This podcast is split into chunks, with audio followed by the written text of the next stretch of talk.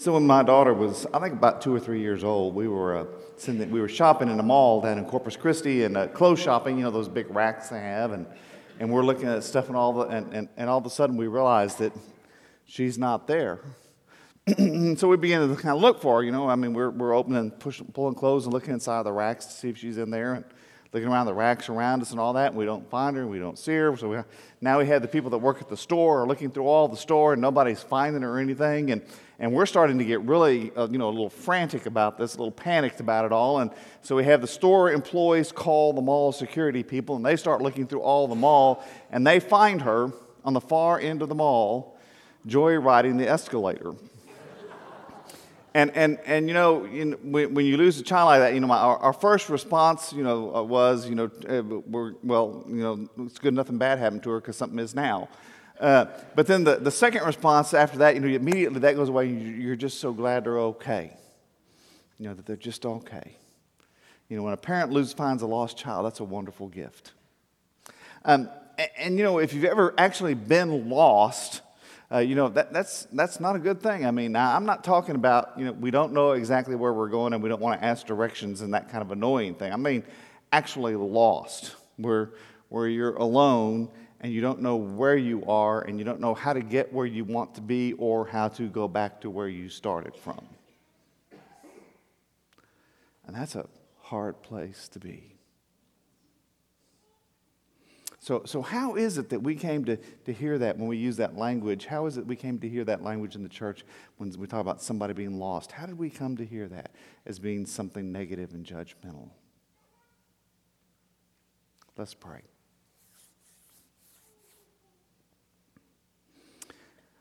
Father, come and be in the midst of us in the power and the presence of your Holy Spirit. Let the words of my mouth and the meditation of all of our hearts be acceptable in your sight, for you are our rock and our Redeemer. Amen.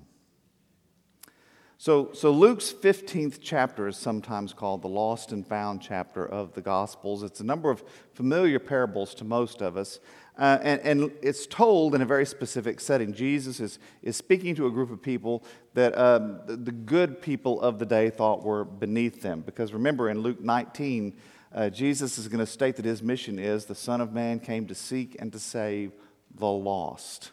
And so he's he's speaking to them and sharing with them. And as he's doing that, the Pharisees uh, and the scribes are standing there. And Luke tells us all the tax collectors and sinners were coming near to listen to him.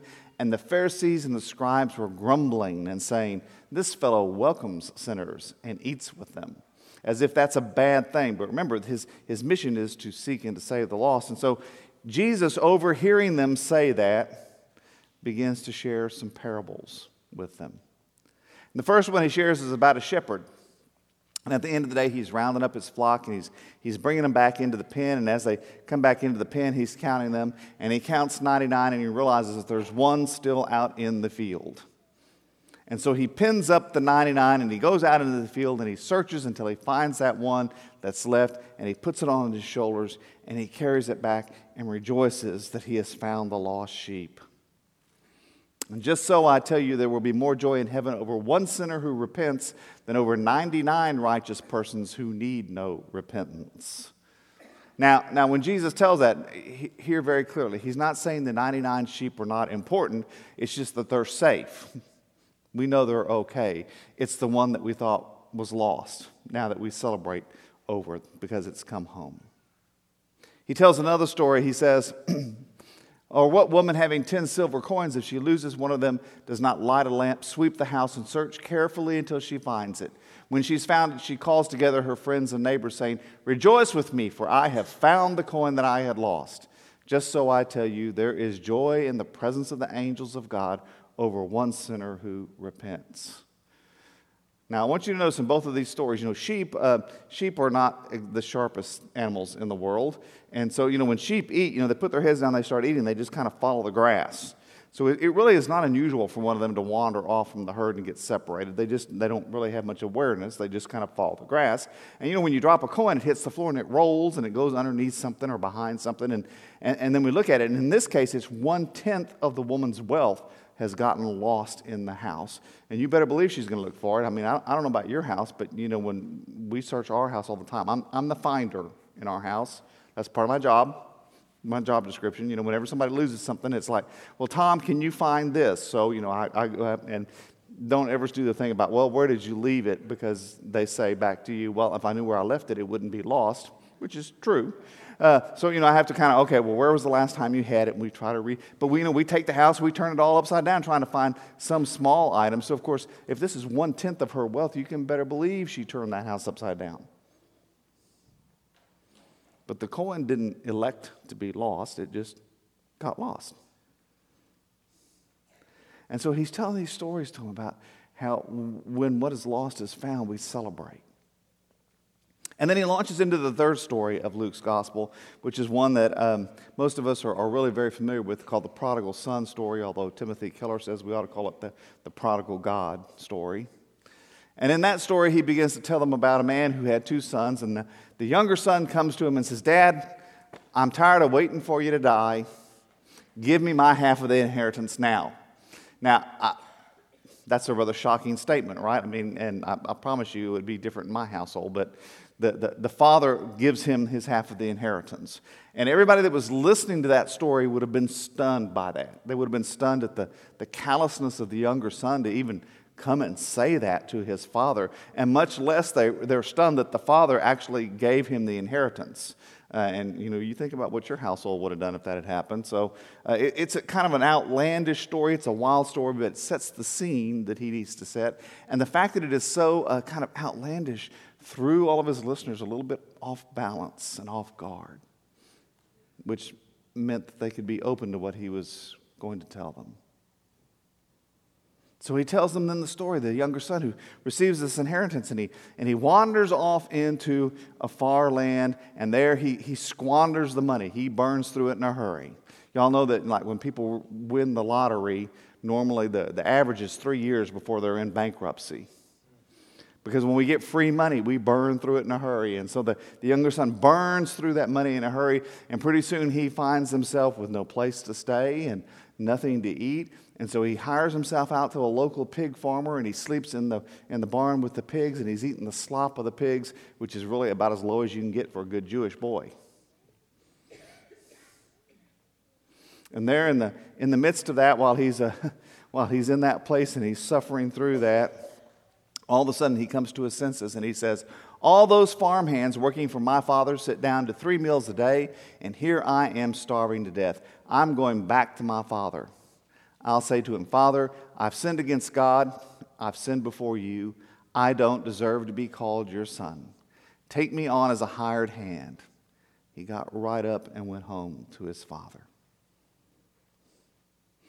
So, when I was growing up, I kind of idolize my father like a lot of young boys do. You know, you, a lot of young boys look up to their dads and think they're pretty amazing. And, and I thought my dad was really amazing and, and, and awesome. Uh, and, you know, he was smart, and he, he had his own insurance company at that time and ran it and had people that worked for him. And, you know, it was really cool. And I'd get up in the morning and I'd sit on the back of the toilet tank while he was shaving, look out the window over the fields outside, and, and he had an old safety razor. He'd taken the blade out, and he'd give that to me, and he'd be shaving, and I would take it and, you know, shave along with him.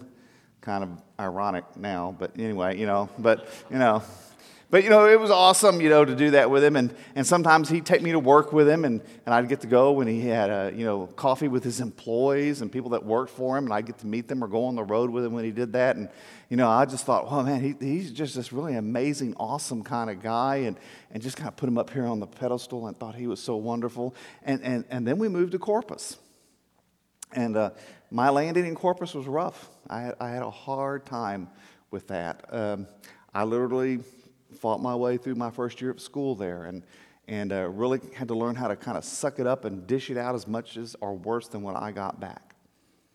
And about the same time, you know, I, I was beginning to get into my early teen years, and and you know that's that's just a really difficult time for all of us, right? I mean, you know, if if if you could go back to middle school, you wouldn't, right?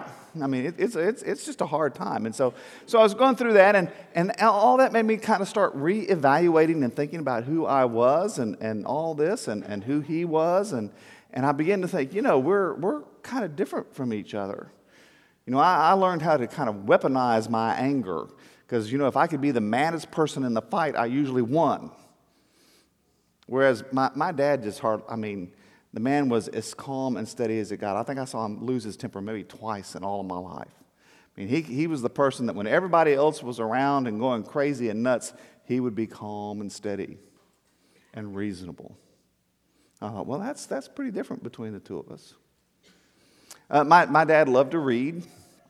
He could take a, a book, a real book, you know, not, not a, but, you know, a real book, and sit down and, and read through it in an evening, and the next morning he would remember everything he had read. I, I at that age, I could read a chapter and struggle to remember it. And so I was going, okay, well, that's that's pretty different between the two of us, you know. Um, at, at the age of twelve, I was uh, picking up a little extra money, uh, uh, rebuilding people's lawnmowers and bicycles and things for them so I could pick up a little extra spending money. And, and my dad, bless his heart, my dad was just an accident looking for a place to happen with a set of tools, you know. I mean, if my dad walked in the house with a tool, it was our job to intercept him before he got to whatever it was, because whatever he was going to work on, he was going to cause damage. So somewhere in there, I just kind of begin to think, you know, okay, he's, he's a good guy, great guy, but, you know, we we just really don't have that much in common. And I, I just kind of stopped trying. Didn't really reject him. I just kind of stopped trying. And then at fourteen, I started working full-time and going to school full-time, and and, and, and I kind of went down my path, and, and he kind of went down his path. So, so many years later, I'm in seminary, my first year in seminary. And one of the things we had to do at the school I went to was we took something called the Minnesota Multiphasic Personality Inventory. Anybody ever taken that? It's, like, it, oh, it's an awful thing. You know, you take like five hundred questions and you answer them and all this stuff and everything. But but once we did all that, then then we met with the counselor to get the results of that. And, and I sat down at the table with her, and uh, and she rolled out this this uh, bar graph chart about this long, and, and rolled it out with all these different uh, uh, personality kinds of things on it and my rating on those, and and and walked through it. And we looked at that, and I said, yeah, that that looks about right. I mean, that sounds like that's a pretty accurate description of who I am. And then a year later, she said, uh, this time I want you to send this to somebody in your family that's close to you, and I want you to have them do it. So I, I sent it down home to Corpus Christi, mailed it down to Corpus to my folks, and said, I need one of you to to, to do this. So my dad filled it out, and uh, and they sent it back up, and then, you know, I met again with the counselor, and, and we sat down at the table, and she rolled out my chart and went over it, and I said, yeah, that looks familiar. Yeah, that's that. And, and then she took out a transparency. Um, for those of you who are younger, this is a clear sheet of plastic with things printed on it. You can actually project it using an overhead projector. But in this case, uh, she took it, sorry, in this case, she took it and she rolled it out on top of my chart so that it overlay my chart. And I looked at it, and except for three bars on that chart, they were identical. And, and that kind of rattled my cage. I thought, whoa, I'm, I'm, I'm almost a clone of my dad. Uh And, and and then I began to think about that there were characteristics of his that that uh, hadn't appealed to me so much when I was younger, but now, you know, I thought those are really valuable things. You know, if you can be in the room when everybody else is pulling out their hair and setting it on fire, and you can be the one who stays calm and reasonable, that, that's a really good thing. You know, if, if you can read material and retain the information and be able to use it, that, that's a really good thing. If you can actually listen to people who are disagreeing with you and understand what they're saying, that, that's, that's a really good thing. I mean, if you can connect with people in a significant way, that's that's a good thing.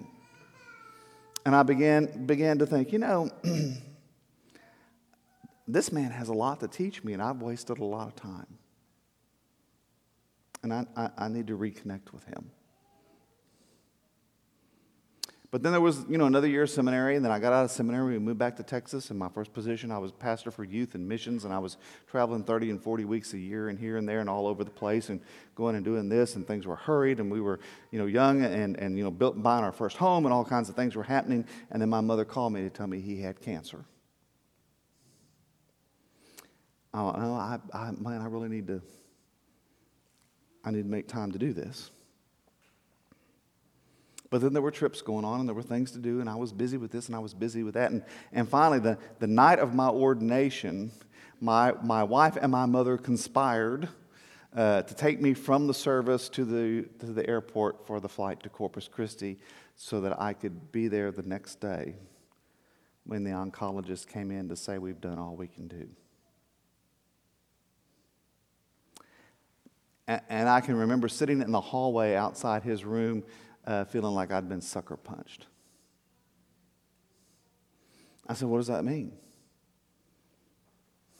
And his doctor said, well, he's got about three months. Well, oh, I, I've blown it. I've blown it. But before he goes, there, there are things I need. I really do need to say to him. I mean, I, I really do. And so I, I, I began rehearsing the speech about, you know, I, I want to uh, let you know I, I, that I... I I've not been the son to you I should have been. And and I really regret that I haven't maintained that relationship with you and that I haven't spent the time with you that I should have spent. And I want you to know how, how proud I am to be your son and how glad I am that there's pieces of you in me. Most of all, I want you to know how much I love you.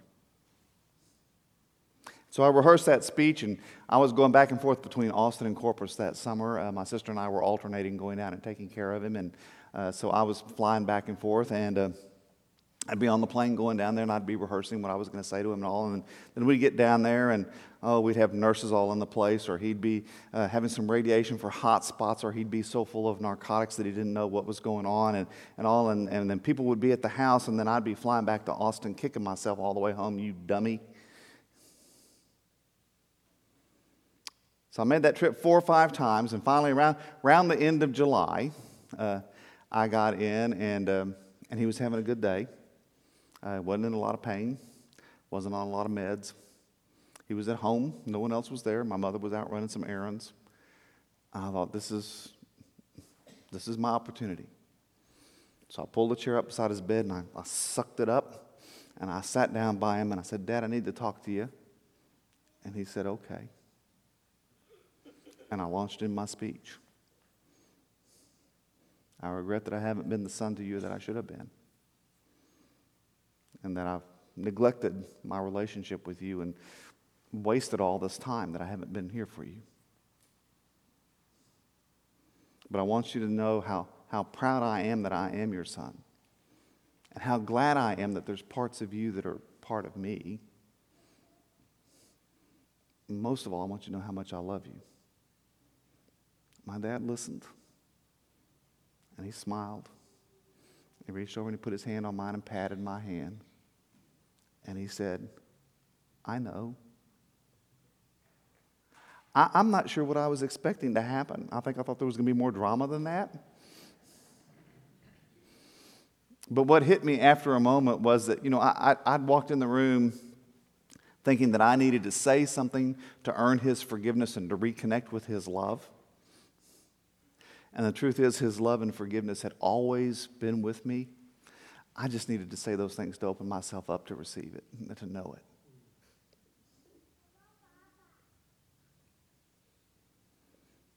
That was the last lesson my dad taught me. He died a few days after that. That was the most important lesson my dad taught me about what the love of the Father looks like.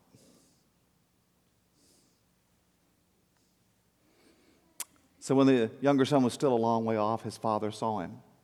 His heart pounding, he ran out, embraced him, and kissed him. The son started his speech. Father, I've sinned against God. I've sinned before you. I don't deserve to be called your son ever again. But the father wasn't listening. He was calling to the servants, quick, bring a clean set of clothes and dress him. Put the family ring on his finger and sandals on his feet. Then get a grain-fed heifer and roast it. We're going to feast. We're going to have a wonderful time. My son is here, given up for dead and now alive, given up for lost and now found. And they begin to have a wonderful time. Because the Son of Man came to seek and save the lost. And when the lost are found, it's always a celebration. And then Jesus looked at the scribes and Pharisees who'd been grumbling. And he said, The older brother stalked off in an angry sulk and refused to join in. His father came out and tried to talk to him, but he wouldn't listen. The son said, "Look, how many years I've stayed here serving you, never giving you one moment of grief, but have you ever thrown a party for me and my friends? Then this son of yours," don't you love that disowning language? "Not my brother, this son of yours, who has thrown away your money on prostitutes, shows up and you go all out with a feast." And his father said, "Son, you don't understand. You're with me all the time, and everything that is mine is yours. But this is a wonderful time, and we had to celebrate. This brother of yours was dead, and he's alive. He was lost, and he's found. Because you don't have to leave home to be lost. You scribes and Pharisees, you've never left home, but your heart's a long way away from the Father." So over the years, as I've read through this chapter, what I've come to realize is we're pretty much all in there somewhere, right? You know, some of us, uh, we've been lost and we've come home and, and been found, and the Father's embraced us, and we are doing the happy dance every Sunday because the Father's welcomed us home. If you watch Nick and Judy singing up here, you got to see a little bit, bit of a picture of what that looked like. And some of us, uh, we, we we don't understand that we're not lo- that we're we're lost. I mean, we we've never left home, and so we think that's all there is to it. But you know, our hearts are far from God, and, and we're wondering why those other people are having such a good time. We might even resent it. Some of us were we're lost. We're out in the far field, or we rolled under the, the bureau somewhere, and. And uh, we're all alone, and we're in the dark, and we don't know where we're going, and we just think that's the way life is. We don't know it can be any better. And and some of us, we've wandered off to that far country and, and found ourselves in a bind, and now we're wishing we could go home, but we don't know how we're going to be received. But the Son of Man came to seek and save the lost. And the point of those parables is to say, wherever you are, however your lostness is, the Father does not give up searching for you, does not stop seeking for you, does not stop watching for you. He will not rest until you come home and He can put His arms around you and say, "Welcome home, my beloved son. Welcome home, my beloved daughter." I want to invite you, if you can, where you are, if you just reach out and hold someone's hand. And let's pray. Mm. Father, here we are. In all of our lostness, here we are this morning to come home. And we know that we have not been the sons and daughters that we should have been. We know that we have neglected our relationship with you, and we haven't spent time with you as we should have. And we regret all the years we've wasted. But Father, we want you to know how proud we are to be your sons and daughters, and how glad we are that we find sparks of you within us, and, and sometimes in amazing kinds of ways. So, Father, here we are. We've come home. And most of all, we want you to know how much we love you.